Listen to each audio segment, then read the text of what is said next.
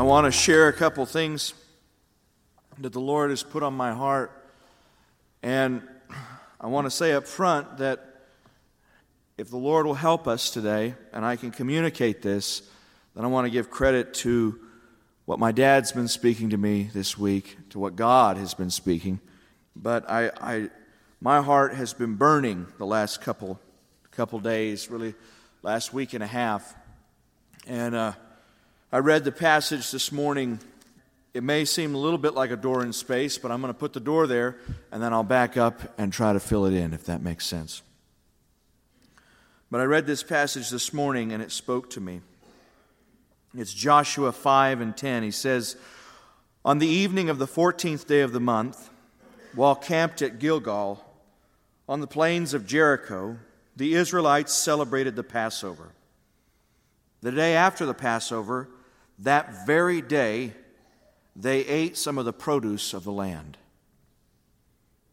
unleavened bread and roasted grain. The manna stopped the day after they ate this food from the land. There was no longer any manna for the Israelites. But that year they ate of the produce of Canaan. So Moses has died, and they are about to take over Jericho. The, the, the walled city is about to fall. And this is an incredible turning point in the saga of their exodus and inheritance. Amen. They have been journeying as wanderers in the wilderness and being fed with manna from heaven, manna that they complained about numerous times. But on this particular day, it's the Passover, and the next day, the manna stops, and it's time for them to start really partaking of the inheritance God has been promising all this time. It's an incredible, special turning point in their history. They ate the produce of Canaan. Now, when Joshua was near Jericho, he looked up and saw a man standing in front of him with a drawn sword in his hand. Joshua went up to him and asked, Are you for us or are you for our enemies? The man replied, Neither, but I, but as commander of the army of the Lord, I have now come. Then Joshua fell face down to the ground in reverence and asked him, What message does my Lord have for his servant? The commander of the Lord's army replied, Take off your sandals, for the place where you are standing is holy. And Joshua did so.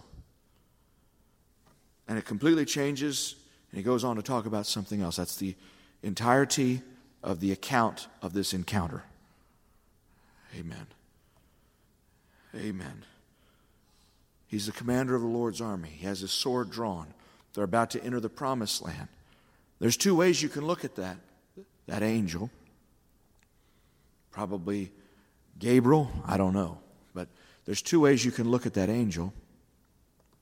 You can say that his sword was drawn because he's the commander of the Lord's army and he's there to, to defeat Jericho which God certainly did by the power of the Spirit. Amen? And the other way you can look at it, which no doubt Joshua must have felt a little bit of this way, is that there's no war engaged right in the moment. He's standing there before Joshua and his sword is drawn. And there's a threat inherent in that drawn sword. There's a threat to Joshua.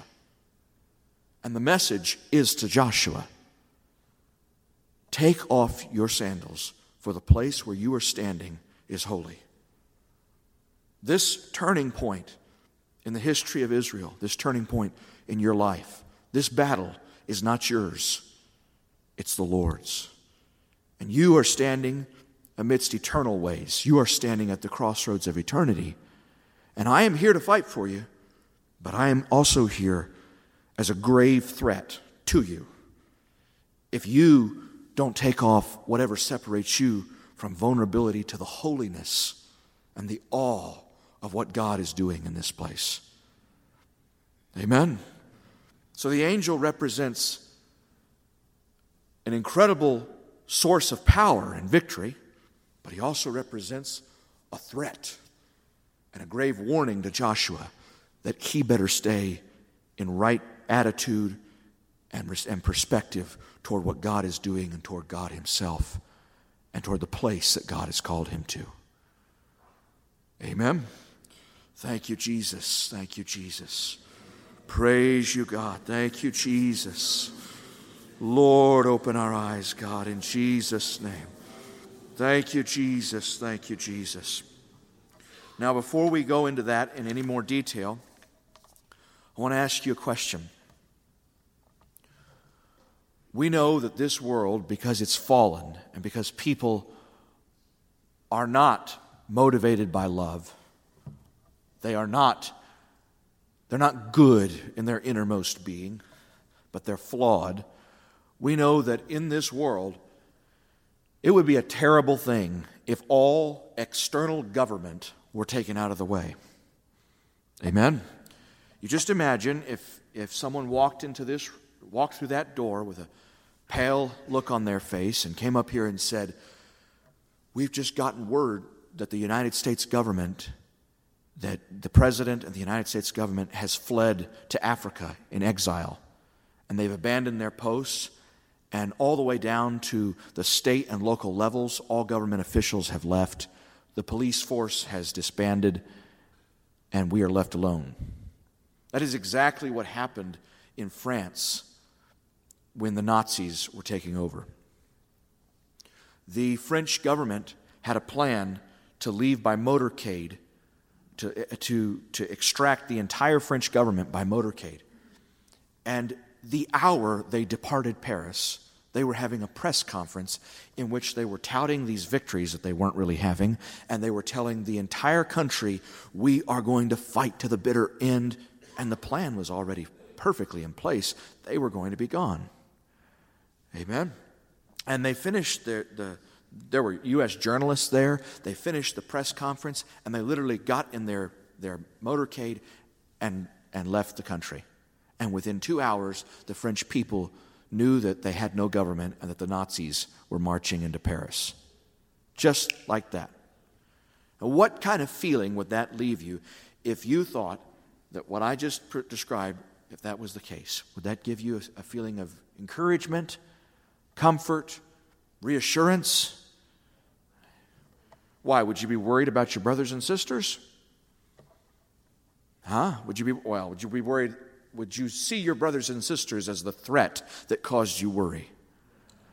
No, but there are some out there who are not our brothers and sisters. Would you agree?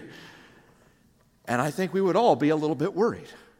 We know that, we just know intuitively that there is not that if there's not an external restraint on this world and the fallen nature, people are going to start killing each other. Bad things are going to start happening, to put it simply, very fast. Amen? So we accept and we accede to the truth that in this world there is a legitimate place for government. Now I ask you, what is the power by which that government rules in its legitimate place. Huh? Force. And what is force? I mean, they're not actually forcing everybody, it's, it's more the threat of force, right? Wouldn't you agree? Everything we've read, everything we've studied, Max Weber, all the rest. Amen. The threat of force is what keeps evil in check. But the threat of force is a countervailing power that in itself does not represent one of God's good attributes, does it? No, it doesn't. What does the threat of force represent? The fear of death, which is whose power? Satan's power. Amen. So ultimately, God allows a system that is vanishing away but he allows a system that has been temporarily influenced by the Judaic law to hold in check those people who have no internal check of the Holy Spirit. And he allows the, the power of the enemy to be used against them to hold them in check. Amen? Even in the church, when someone refuses to receive the, the order and the power of God, as in, the, as in the body, what does Paul say to do with such a person? Turn such a one over to the state. to Satan, is what he says. But the state is who really represents that power of the threat of death, isn't it? And it's a legitimate, it has a legitimate role in doing so. It does not bear the sword in vain. Amen? And when we put ourselves into the domain of Satan, then we incur the just punishment of that same power on ourselves. Does that make sense?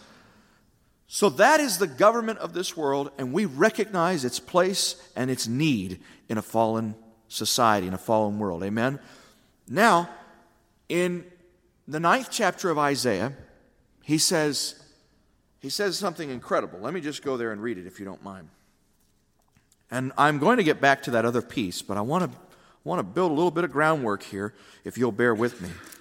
And if, anybody, if I say something confusing or mistaken, please correct me. the people who walk in darkness will see a great light. Those who live in a dark land, the light will shine on them. You shall multiply the nation, you will increase their gladness. They will be glad in your presence, as with the gladness of harvest, as men rejoice when they divide the spoil. So he says something is going to happen. The people who walk in darkness are going to see a great light.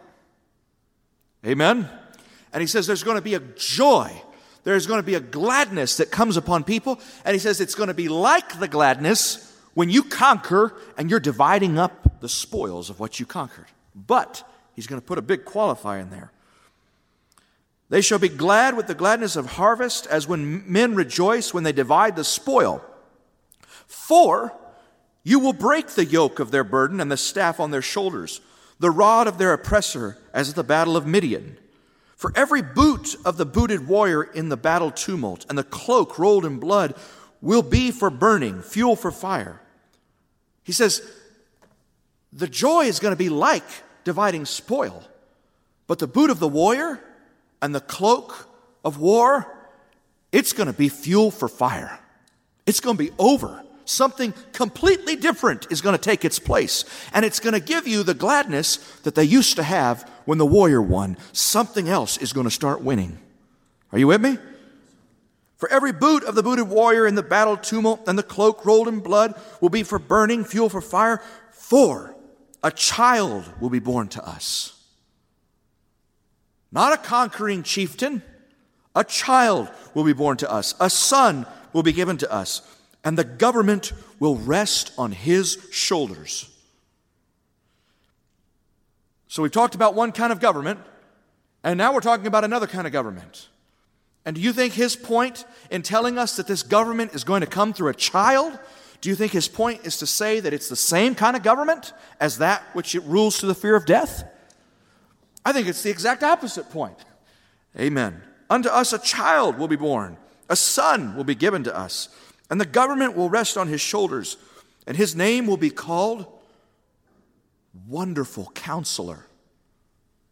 Does a counselor give you the feeling of dividing spoil? Does a counselor give you the gladness of conquering? Not usually, would he? Amen. Wonderful counselor. His name shall be called Wonderful Counselor, Mighty God, Eternal Father, Prince of what? Of peace. And of the increase of his government and peace there will be no end. Amen. So now we have two governments, don't we? We have the governments, the government of this world, by which all the subsidiary governments reign and rule. But then we have this introduction of a completely other kind of government. But it is a government, it is a kingdom. Same same concept, amen. We're using those terms interchangeably. Amen. The power by which the governments of this world rule is simply the fear of death. is that the power by which the government of Christ rules? No, it is not. Jesus said he came to bequeath to us a kingdom, to give us a kingdom. Amen? And he makes the church and the kingdom synonymous when he says, Thou art Peter, and upon this rock I will build my church. The church. Behold, I give you the keys to the kingdom. Amen? So he makes the church and the kingdom interchangeable. They're one and the same thing. The kingdom is the rule of the king, right? And it represents, if it's a kingdom, then there is a king and there is an order by which this kingdom is run. Would you agree? Is it every man for himself? So, what I want to ask you is what is the counterposed power by which the kingdom of God, the government of Christ, is run, as opposed to that which runs the kingdoms of this world? What runs the kingdoms of this world is the fear of death. What is the power? And there will be many true answers. And I'm probably making a terrible risk by asking this question because I'll probably find out I got it wrong. But no, I don't think I, I do. What is the, the mechanism by which the kingdom of God is run? What is the power?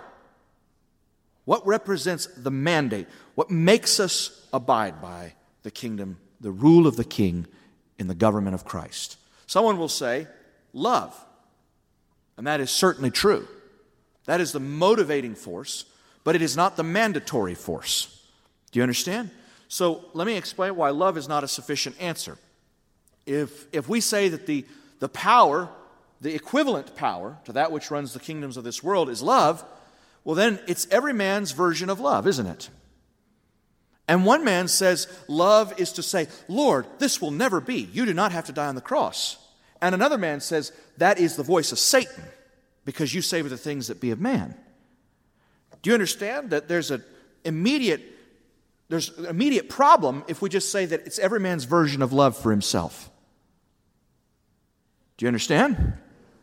So somebody else will say, okay, well, it's the Word. And it certainly is love, and it certainly is the Word. But is it every man's interpretation for himself? One says, throw yourself down and uh, you will not dash your foot against a stone. The angels will, will, uh, give you, will bear you up. So jump off the Temple Mount or jump off this mountain. And the other says, It is written, Thou shalt not put the Lord thy God to the test. So we're always going to have division and disagreement as to what is the correct interpretation for the word. So I've said the love, it's subject to, dis- it's subject to confusion and disagreement. I've said the word, it's subject to confusion and disagreement. Those are like the law, right, in the, in the kingdoms of this world, and like selfish ambition, okay? But there still has to be a government that tells you, uh, no, you're found guilty. This is what needs to be done. This is what can't be done. Do you understand? So, what is it? What is the dynamic? That's the best word I can think of. What is the dynamic that makes the government of Christ real in our lives? That represents, a, makes it a mandate in our lives, makes it work in our lives. Amen. Obedience is the result of it. The Spirit. Amen. Faith. The fear of God. The order of God's authority. M- ma'am? Yes, ma'am. Covenant commitment. These are all true. Amen? But let's just do is the government of Christ real in your life? Can I, can I give an example of, of it in my life? i have got to think of one really fast. So if somebody else thinks of one, let me try to give an example of the government of Christ in my life. Okay. This church represents for me, this church represents the kingdom of God to me. Amen? And if, if someone were to stand up right now and say, Asi, you're out of the spirit, I want you to sit down. Say Brother Howard was to say that, or Brother Dan, or Brother Safri, or any number of you brothers. Would I do it? Yes, I would. In fact, if somebody stands up and says, we feel to have a work day today. Do we do it? Hmm? If somebody says before the meeting, if, if, we, if we don't have a, someone says we feel to have a meeting, do we, do we have a meeting? Yes, we do. Someone says we feel to have a work day. Do we do it? Yes, we do. Someone says, be quiet and sit down. Do we do it? Yes, we do. So, what makes us do that? If Brother Dan tells me, Asi, you were out of it in the way you told that story last night in the fellowship, I'm not thinking of any particular time, but I'm sure you've said this to me. But um, you were out of it in the way you told that story last night in the fellowship. Uh, what do I say? Can you back that up with a firearm, Brother Dan?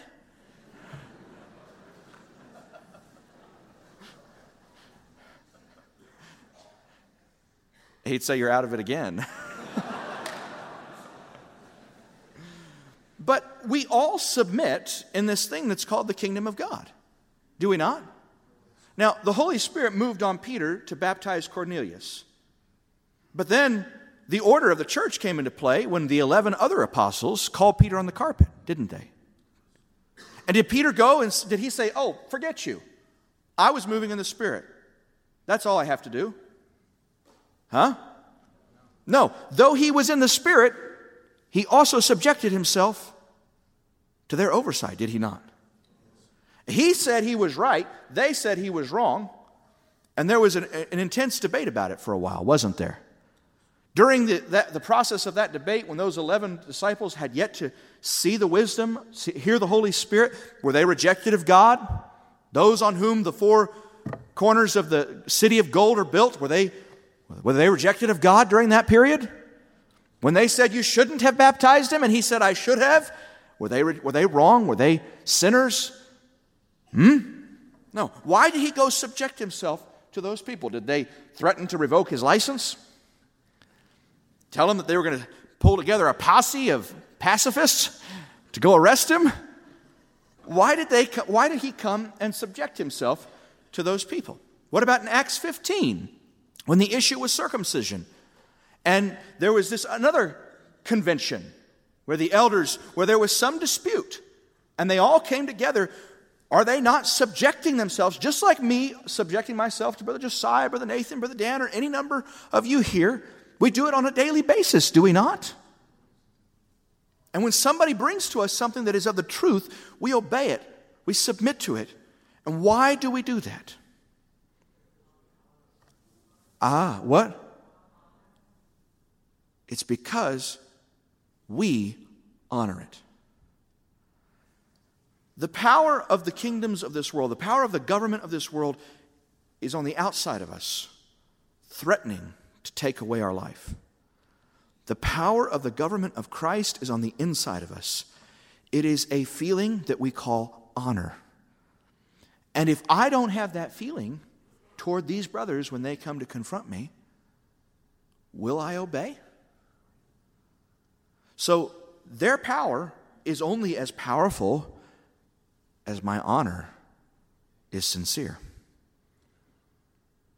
Do you understand? So, in a very real sense, we give the government of Christ its power over our lives. We elect to give it its power over our lives because we believe it's sent to us from God.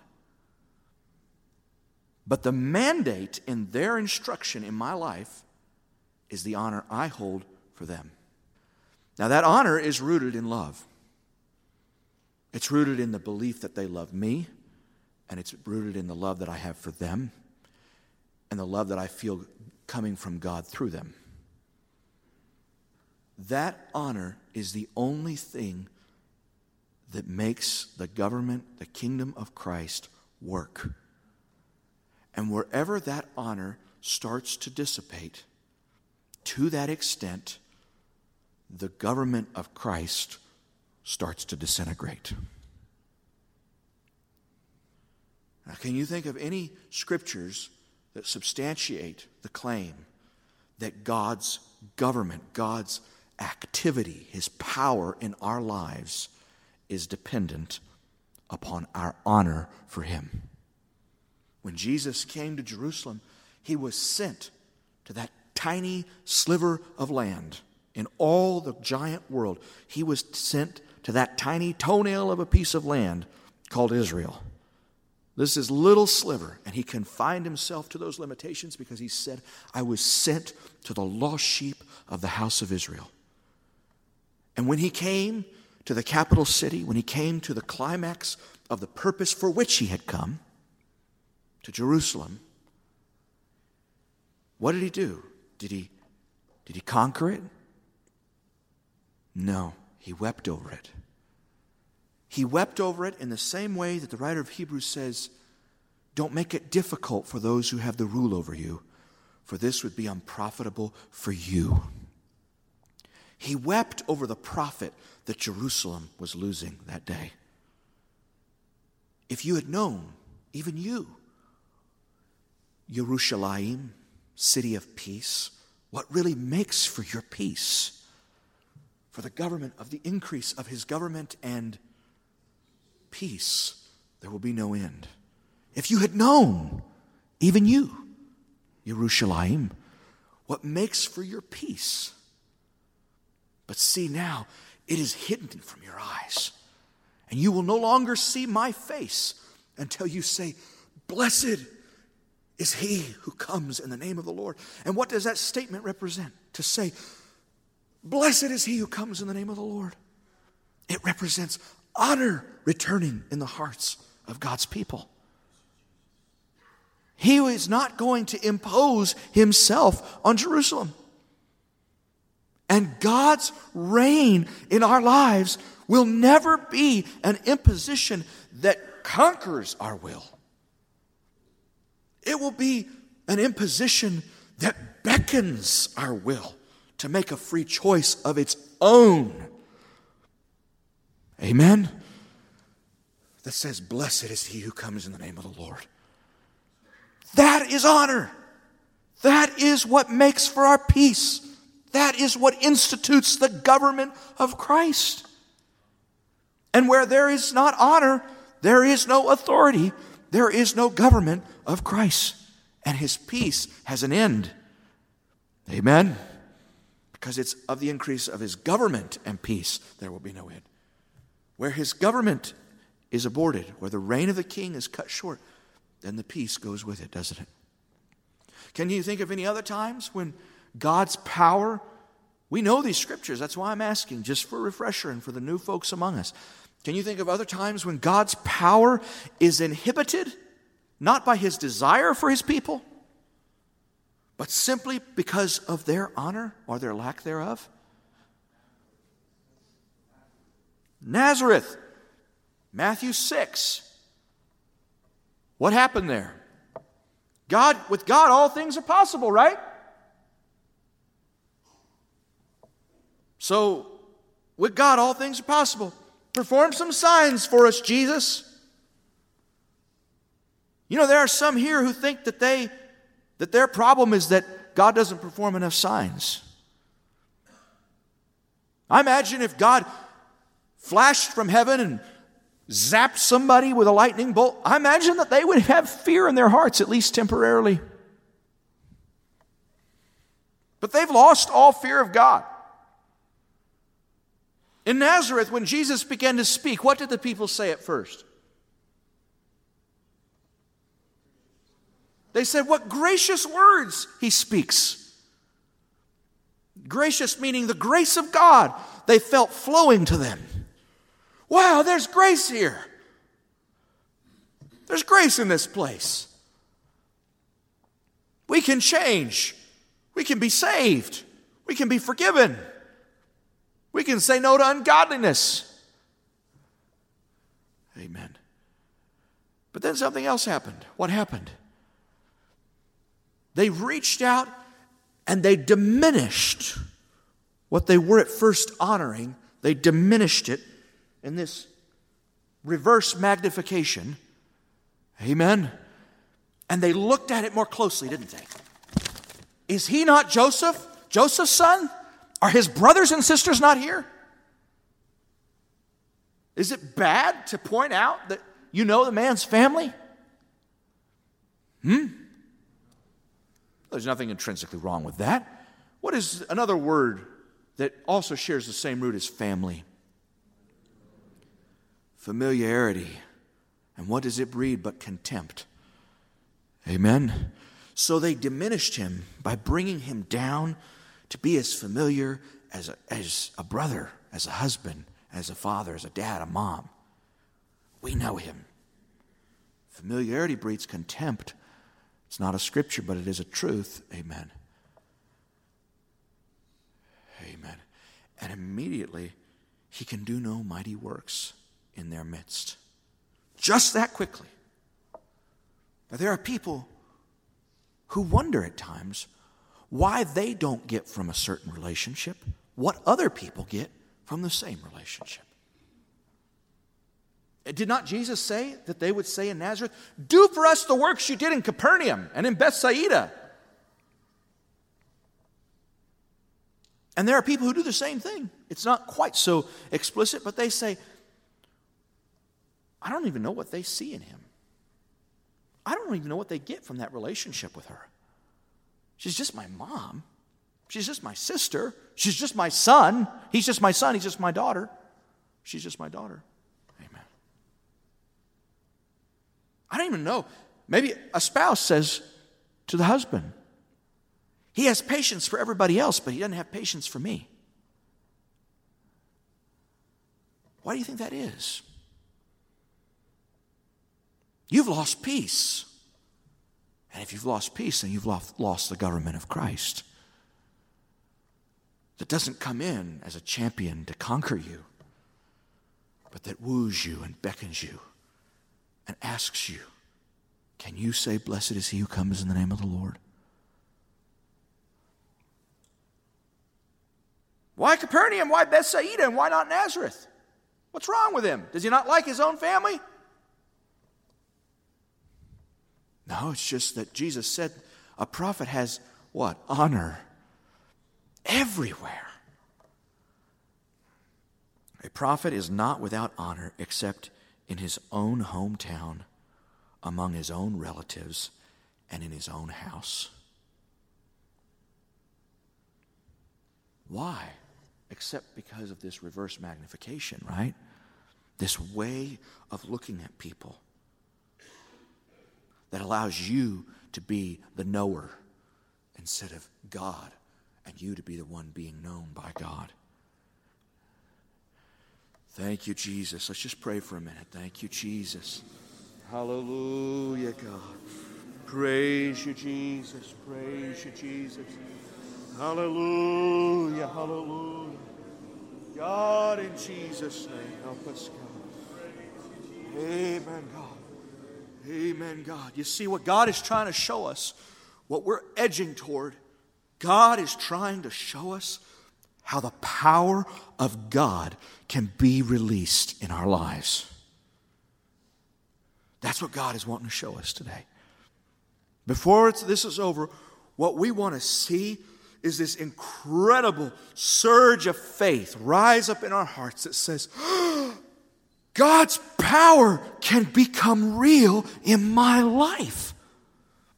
I don't have to be helpless anymore. I don't have to be pitiful anymore. I know what makes for my peace, and I want it in my life. Thank you, Jesus. Thank you, Jesus. Hallelujah. Thank you, Jesus. Thank you, Jesus. And every, the Word of God is what tells us what honor looks like. Amen. It shows us what honor looks like. How did Sarah honor her husband? It says that she honored him calling him Lord. Such a thought would never even cross the minds of good liberated Christians of our day. Amen. And nobody's suggesting that that should be done. But we're not told that by the Old Testament prophets. Paul tells us that.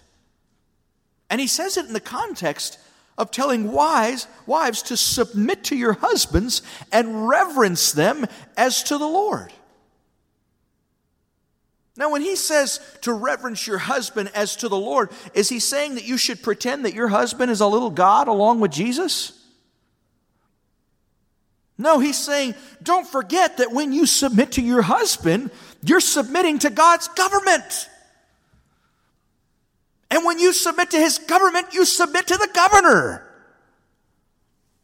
There may be an imperfect officer or an imperfect execution here and there, a task that is poorly done by this agent of that of God's government.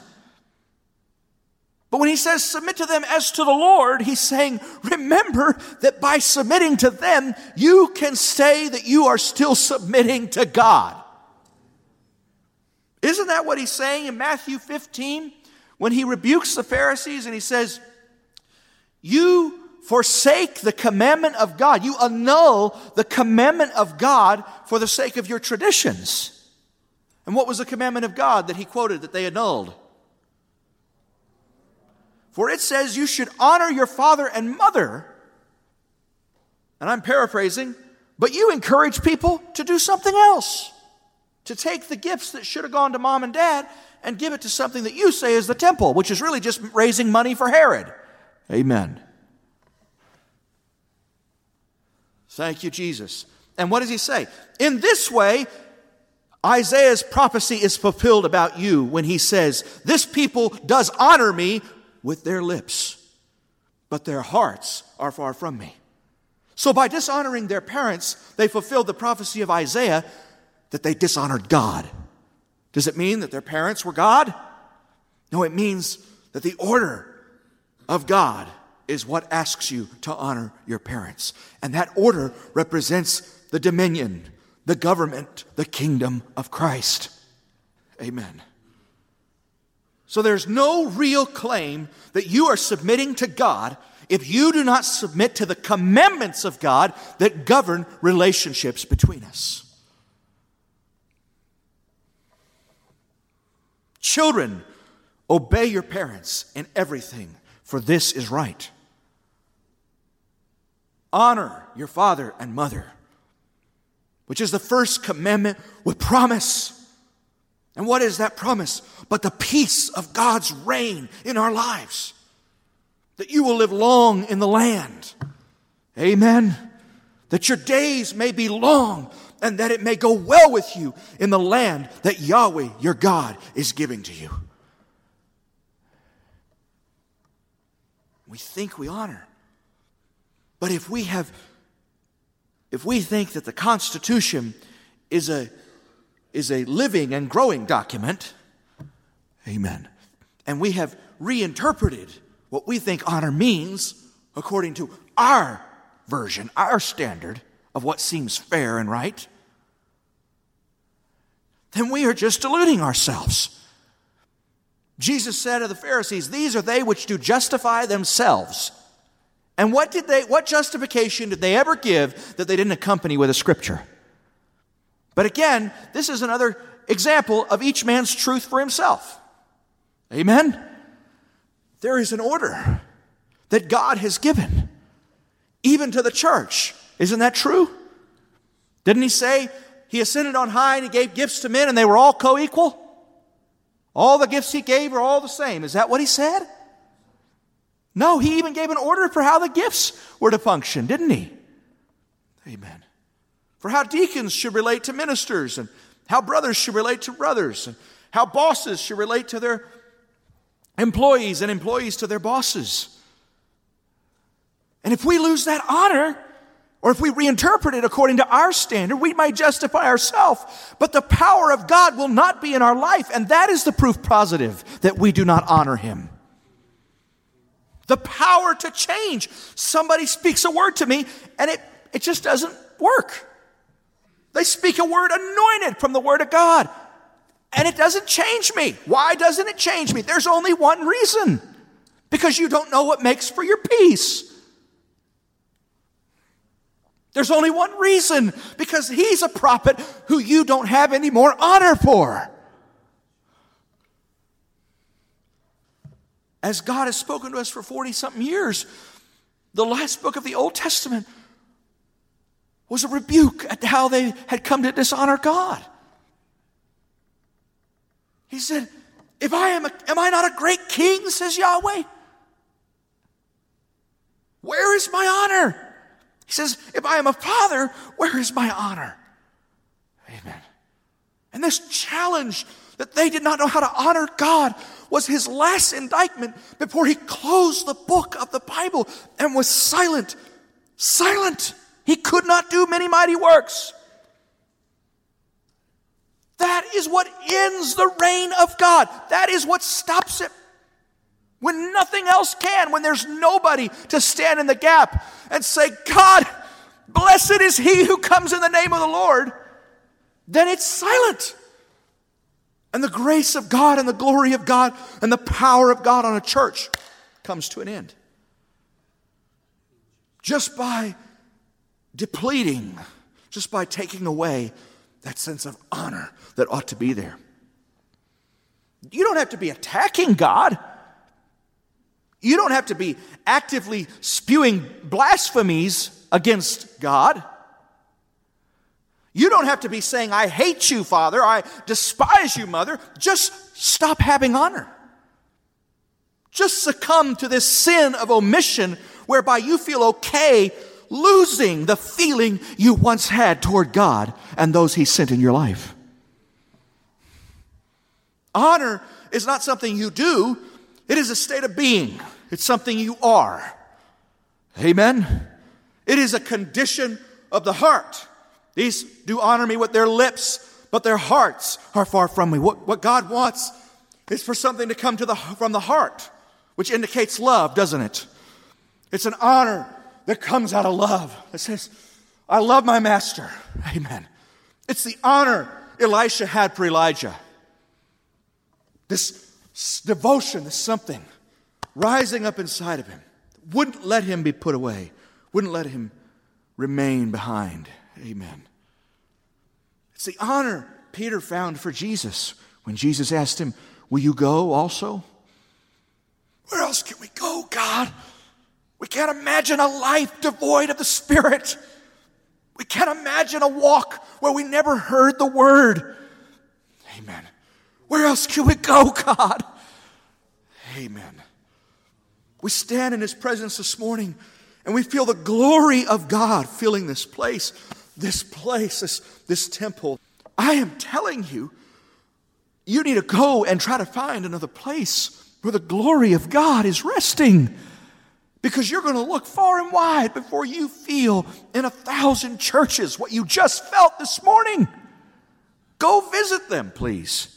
Remind yourself of how lifeless and dead they are.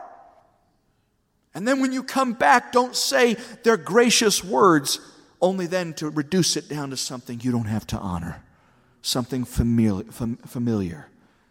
Thank you, Jesus. Thank you, Jesus. Let's just pray for a minute. Praise you, God. Hallelujah. Hallelujah. Jesus, Jesus, God. Jesus, Jesus, God. Hallelujah. Thank you, Jesus. Amen. Amen. Thank you, Jesus. Thank you, Jesus. Thank you, Jesus. Thank you, Jesus. Hallelujah, God. Praise you, Jesus. Thank you, Jesus. Brother Safrir was just on, uh, reminding me of where the centurion said, You don't need to come to my house, only speak the word. What was he doing? He was unshackling the government of Christ, he was unlocking the power of God. Only speak the word, and my servant will be healed. Jesus called it great faith, but it was great honor, wasn't it? Just like he said, a prophet has honor everywhere. You know, he could not do many mighty works because of their unbelief, for a prophet has honor. Amen. Unbelief is dishonor, and honor is faith, and faith is honor. Amen. Thank you, Jesus. Thank you, Jesus. Amen. So, when the Word of God says, through the writer of Hebrews, submit to those who have the rule over you Ask yourself who has the rule over you? And what is that rule? It is simply the honor you would give them that they can speak the word of God into your life. Submit to those who have the rule over you and be obedient to them. Obedient? Nobody's going to tell me what to do. Okay, well, then you're Antichrist. When you decide what God is telling you, and you're the only one who receives, you receive input only from yourself concerning what is God's will. Certainly, all of us are supposed to rely most heavily on our direct relationship with God. Amen? But if I say that I can hear from God only from myself, then what am I saying? I'm saying that He's given me the Spirit without measure, and that I am complete in Him, and that I have the mind of Christ. That isn't what the Bible says. It says He gives the Spirit without measure, but He's only given me a measure, a portion. And it says that we have the mind of Christ and that we are complete. Complete is a one thing, but the many are the one. We are one. We are complete in Him. I am not complete. We are complete in Him. Amen. Thank you, Jesus. Submit to those who have the rule over you and be obedient to them. What do you do with that scripture? What do you do with that scripture?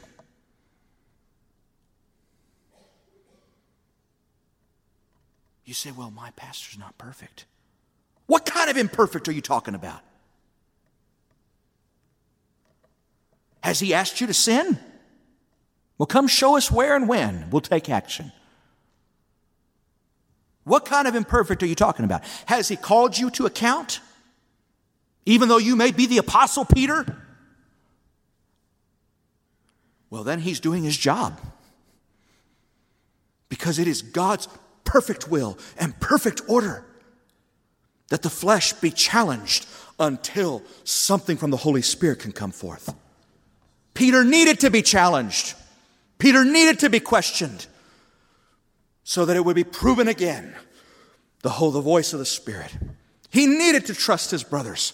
He needed to believe that when God moved and God spoke, they would listen. Those are the brothers I'm part of that have the rule over my life. God will hold us to account. Do not seek to be teachers, for you will be judged by a more severe standard, to a more severe standard. Be not many teachers. God will hold us to account. Did he not hold Saul to account? And did Saul's actions, did that give say, uh, uh, David the liberty to dishonor him and the office he filled in the kingdom of God? Saul was rejected by God. Did it give David the right to touch the Lord's anointed? What does the Word of God say you should show honor to? Does he say honor one another? He certainly does. What does he say about those who teach and preach the Word to you? He says, show them double honor. Double honor? That means you're supposed to have a different attitude you're supposed to treat your pastor, your minister, in a different way than you treat your chums. Amen.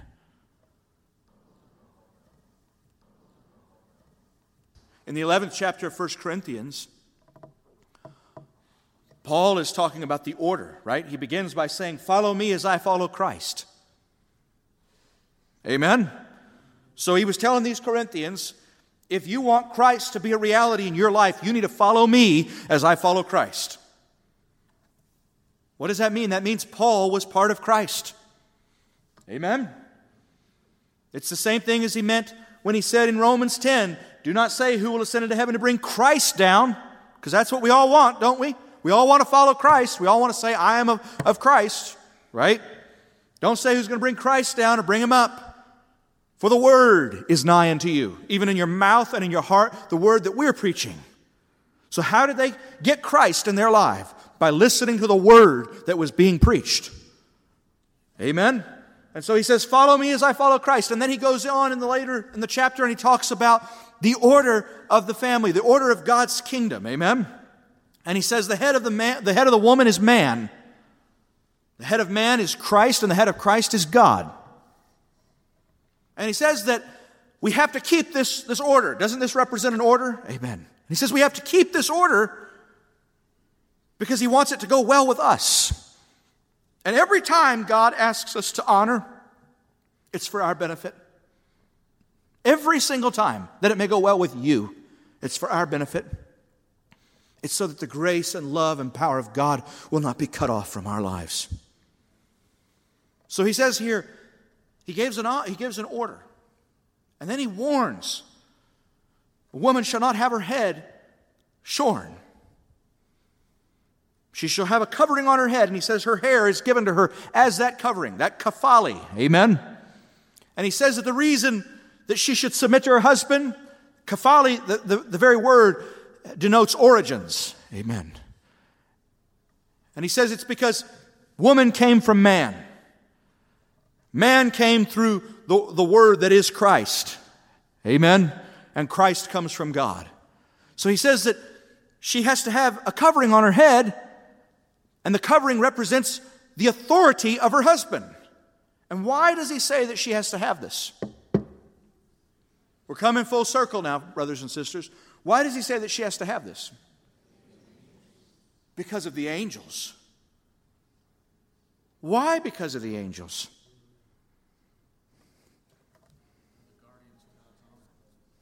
Somebody said they're the guardians of God's honor. Is that right? Amen. In, 2 Thessalonians 1 7, it says, God will return in his majesty with his mighty angels in flaming fire, dealing out retribution to those who do not know God, who shall, who shall be punished with everlasting destruction from the presence of God. Amen. And this word punishment is temero. Is that how you say it? And it means guardians of God's honor. The angels are always associated with two things either advocacy on, on the part of God's kingdom and his people, or punishment because they are guardians of God's honor, of his honor to him who sits on the throne and unto the Lamb. Be blessing and glory and honor and power forever. He's on the throne. But we have to say, Blessed is he who comes in the name of the Lord. We have to recognize and love the glory of God. Amen. We have to honor him, and his power will be a reality in our lives. Amen. So the angels, he says that she has to have this sign of authority on her head because of the angels. The angels are watching over God's order as guardians of his honor. Amen. What did the Lord say to Moses in Exodus? I believe it's the 20th chapter when he is sending them into the wilderness. He said, Behold, I send my angel ahead of you.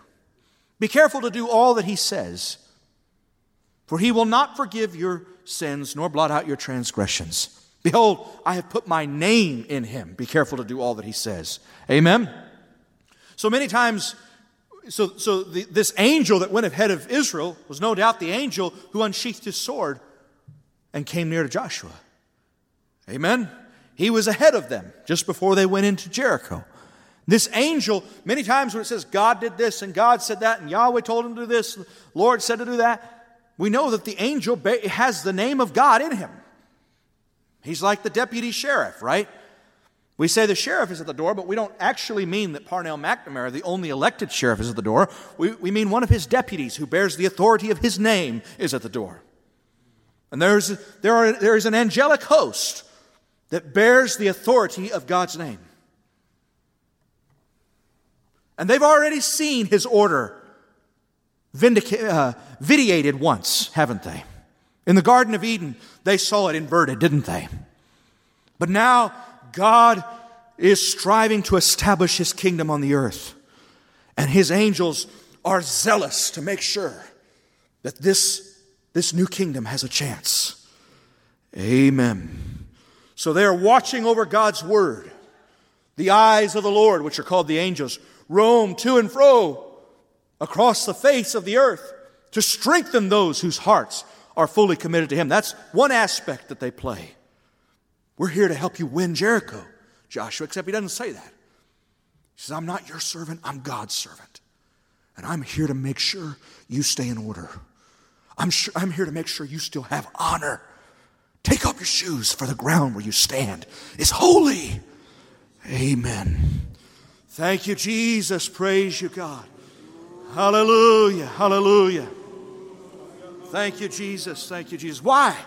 Why does, does the, the Lord in the, in the apocalypse, in the, in the Revelations, the book of Revelations, why does he write each one of the letters? How does it begin? To the angel of the church of Ephesus, right? I know your deeds. Amen. To the angel of the church. Why does he write it? Why does he address the angel? He's certainly addressing the church. Amen. But why does he why does he carbon copy the letter to the angel? Because the angel is God's agent on the ground. And he is there to release supernatural power on behalf of God's people, or he is there to pull back God's covering that judgment may come. Change, or I'm going to remove your lampstand. Repent, or I'm going to take away your lampstand. Isn't that what he says to Ephesus? There are angelic powers who are watching over God's word. And what God is doing on the face of the earth in this place at this time is unprecedented. And I want to put you on notice. I feel like the Lord would put you on notice today. Don't find yourself opposing the order of God because you may be finding yourself facing off with someone who is not your friend or your foe, but who is on the Lord's side.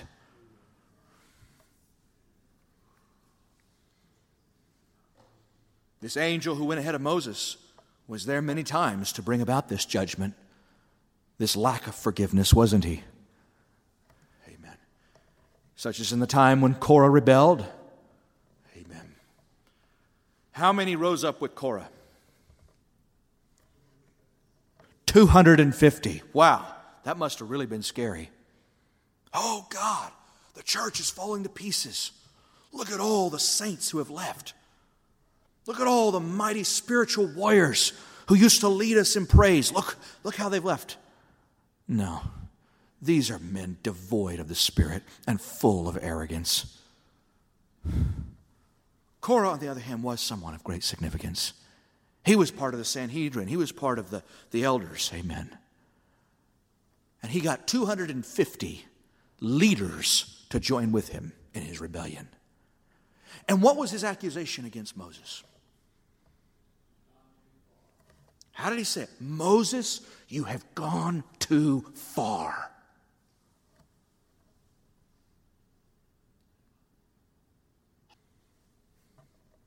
You have gone too far.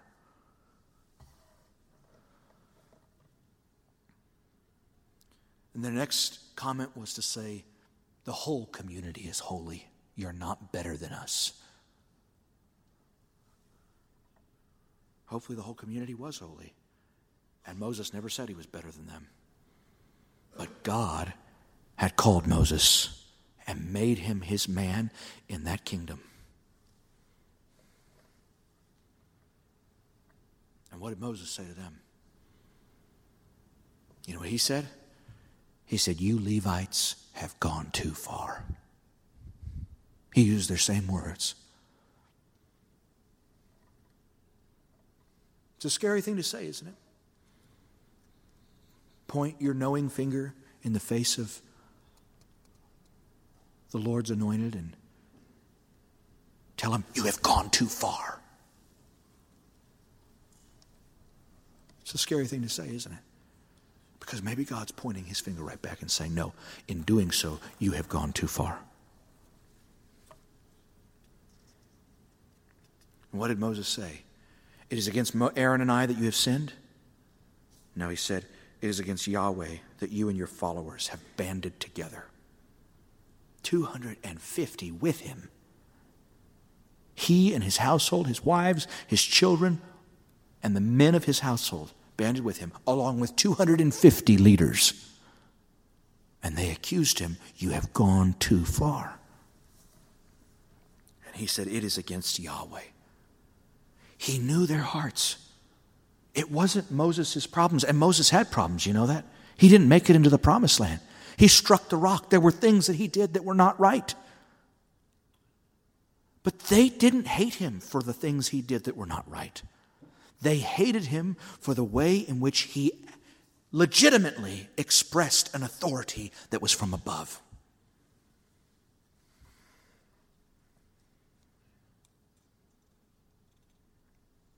And what did Moses say? He said, You have sinned against Yahweh. He said, Who is Aaron that you should grumble against him? He said, We're just flesh and blood. We're not some, we don't have some power by ourselves. Grumbling against us is really just a joke. Call it for what it is. You're, you're, you're, you're sinning against Yahweh. Then he summoned Dathan and Abiram and he said to him, He summoned Dathan and Abiram and they said to him, We will not come. He said, You, you, you took us out of the land flowing with milk and honey, and now you want to lord it over us. You haven't brought us into a land flowing with milk and honey, or given us an inheritance of fields and vineyards. Will you gouge out the eyes of these men? No, we will not come. What they were saying is, it's obvious to us. We'd have to have our eyes gouged out, not to see the obvious.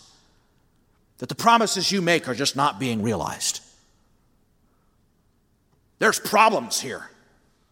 Will you gouge out the eyes of us?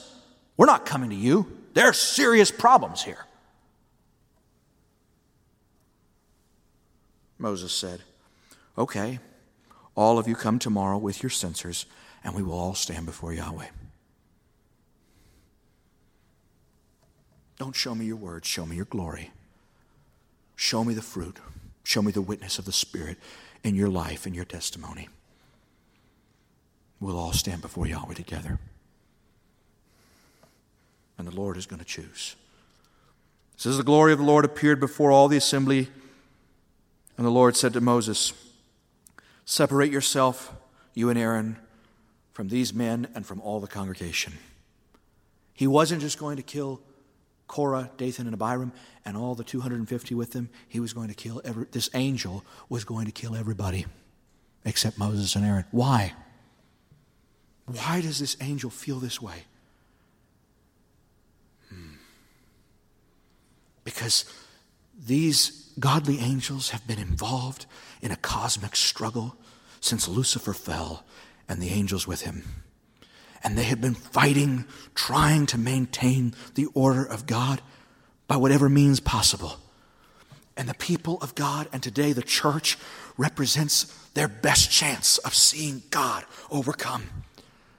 Amen. It's their best chance.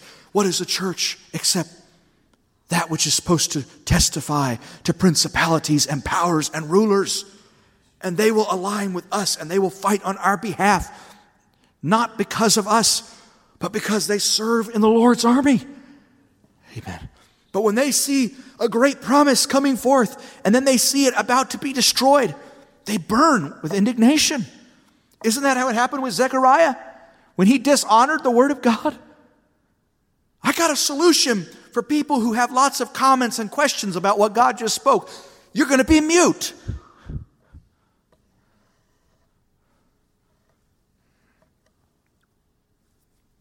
Aaron and Moses, the Lord says that they treated the Lord, they treated Yahweh with contempt. By challenging Moses, he says they treated Yahweh with contempt. Moses and Aaron interceded for the people. They begged, they fell on their faces and begged God for the people. Isn't that ironic? That the people falling on their faces, it's not the buddies who talk about the problems of the church. It's Moses and Aaron, it's their pastor who they're talking about behind his back. God, please bring him to repentance. Please, God. Don't let him throw away his life. He was like a son to me. When have you wept over the souls of people who left God? When have you stayed up all night, unable to sleep?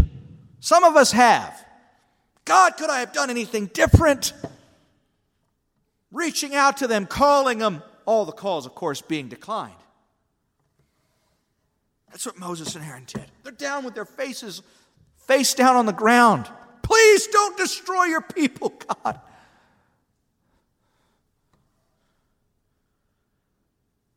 And the Lord heard him. And the ground opened up, and Korah, Dathan, and Abiram, and all their families and their little ones, and everything was swallowed up. He said, If they die like any other man, then God has not chosen me.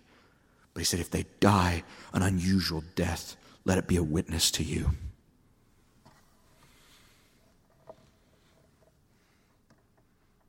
And what happened the very next day? You know what happened the very next day?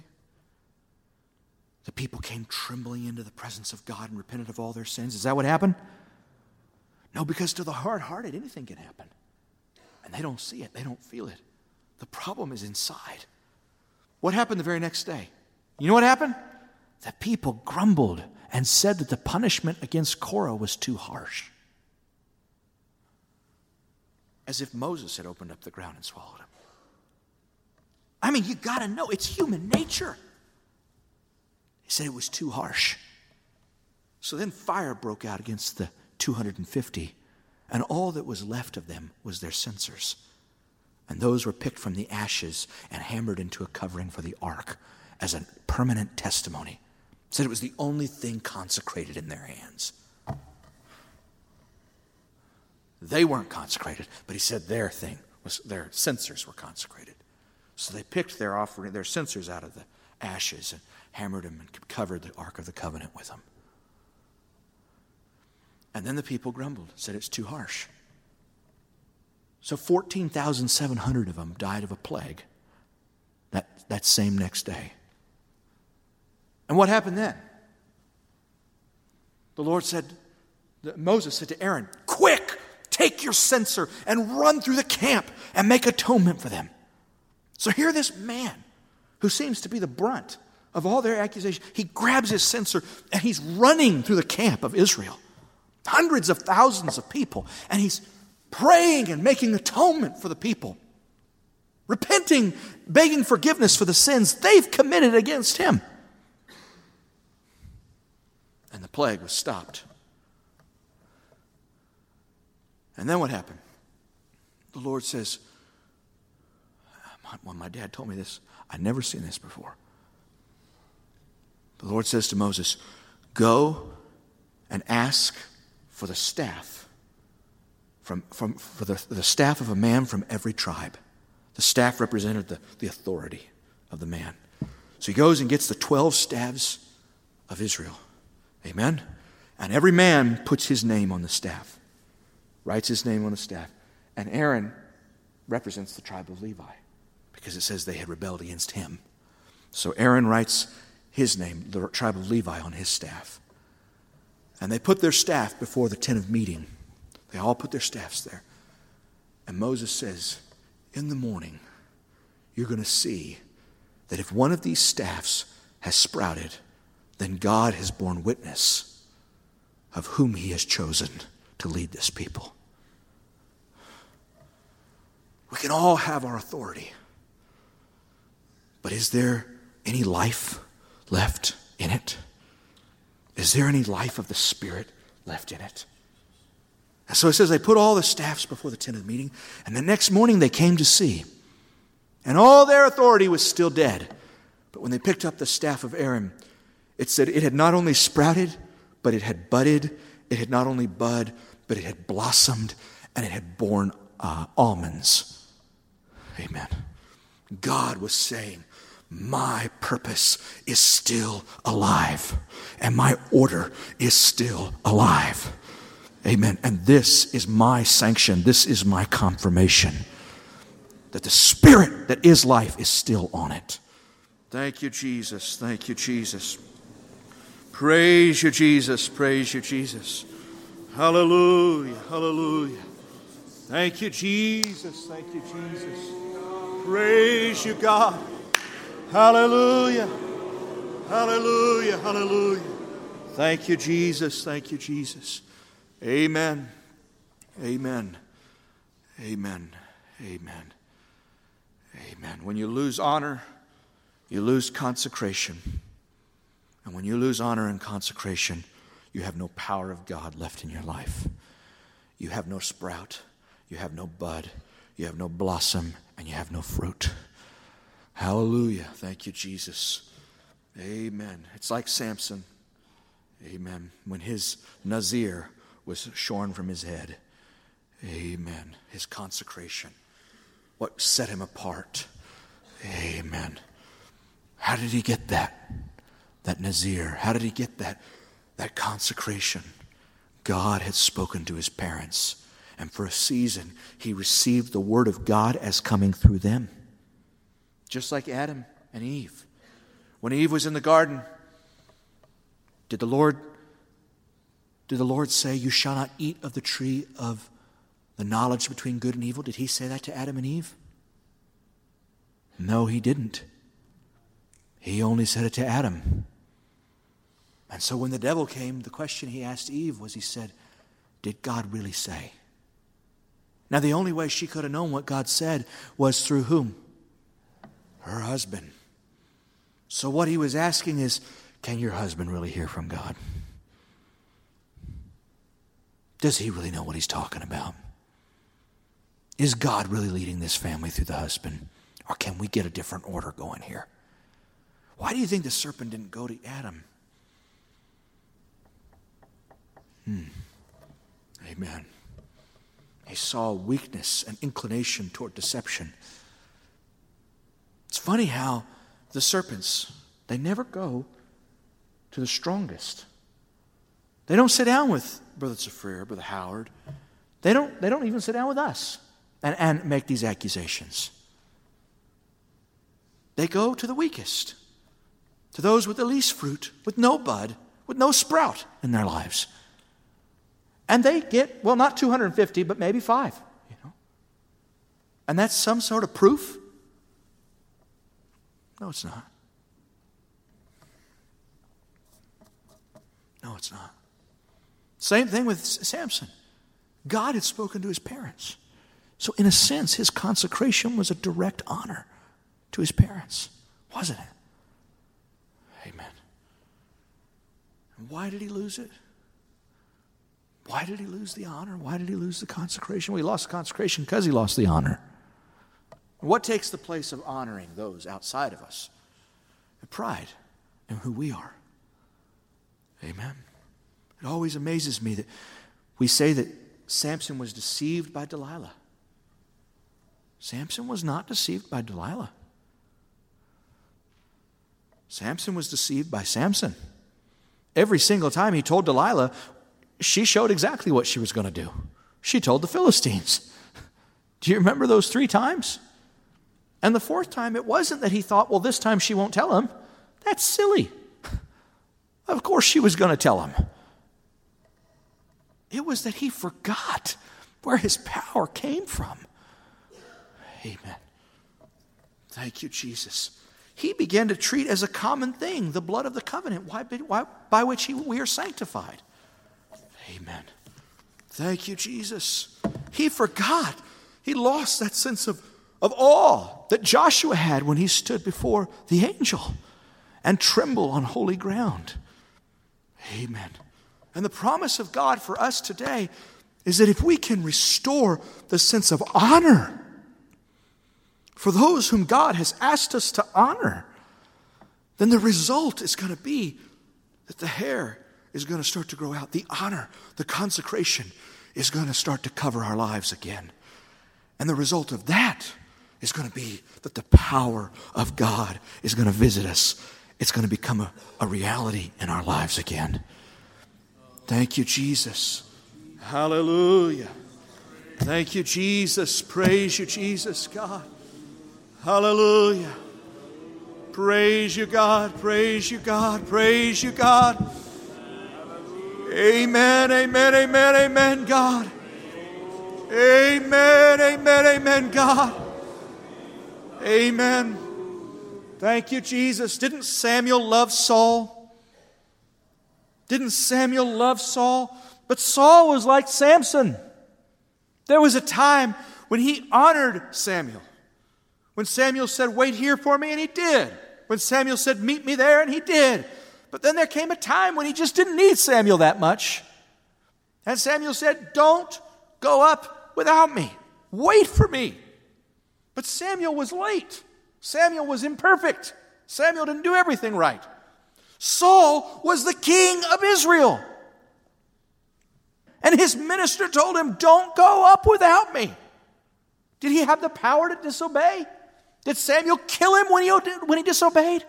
No, but what happened? The anointing of God lifted from him and sought a man who had a heart after God's. Amen. A man after God's own heart. Amen. Saul continued to honor him with his lips, didn't he? But David honored him with his heart. And for all his failures, he never lost that, did he? Look at the way he responded to Nathan. David never lost his honor. David always kept that trembling before God. Amen. Amen. And Saul was grieved at losing the relationship. I still want to be friends. You know, can we call every now and again? I'll send you birthday texts. I'll pretend that I haven't turned my back on God. Even though John, the Apostle John, said, Whoever does not receive the instruction of this epistle, take note of him and do not associate with him or even say good morning to him, or else you share in his sin. No, no, no, don't, don't. You guys take everything way too seriously. Let's stay buddies. I want to go among the elders and I will be blessed again. Please bless me, Samuel. Don't let everybody think that I'm an outcast. If I'm an outcast, I might really start to feel that I've separated myself from the presence of God. And I might actually come to repentance. Don't do that. Pad the way, make it as easy and soft as possible. And I won't change. I'll just continue to feel sorry for myself and blame everybody else. Amen. He grabbed hold of Samuel's cloak, Samuel's robe, and Samuel ripped his emotions and affections and loyalty, ripped it away from him. I do not savor the things that be of man more than the things that be of God. I will weep for you, but I am not going to be caught and ensnared in this lie, this deception of human love. Amen. He ripped it away and he said, in this same way, God has torn the kingdom out of your grasp and he has given it to another. Just like Judas. You say, but he had something. He, he had something. He had so many gifts. Yeah, he had a calling on his life. He was supposed to be one of the 12 apostles of the Lamb. And the kingdom was still ripped from his grasp. As they said in Acts 1, another will take his place Somebody else will rise up who is a man after God's own heart. Somebody else will come who sees what God is doing and can appreciate His word. Amen. And they're going to say, Blessed is he who comes in the name of the Lord. Amen. And many mighty works are going to be done in the same spot that you now occupy. Somebody else is going to stand there and they're going to do many mighty works through God. Thank you, Jesus. Thank you, Jesus. Hallelujah, hallelujah. Thank you, Jesus. Thank you, Jesus. Lord, I ask you to take this word into our hearts, God. Lord, I rebuke any malaise, amen, any tiredness of the flesh. I ask you to take this word deep into our hearts. And yes, let it cut, let it penetrate, let it hurt where it needs to hurt. But God, let it bring us faith, amen, that we can change, that we can have your power in our lives. Amen. That we can repent and restore our first love and our first honor.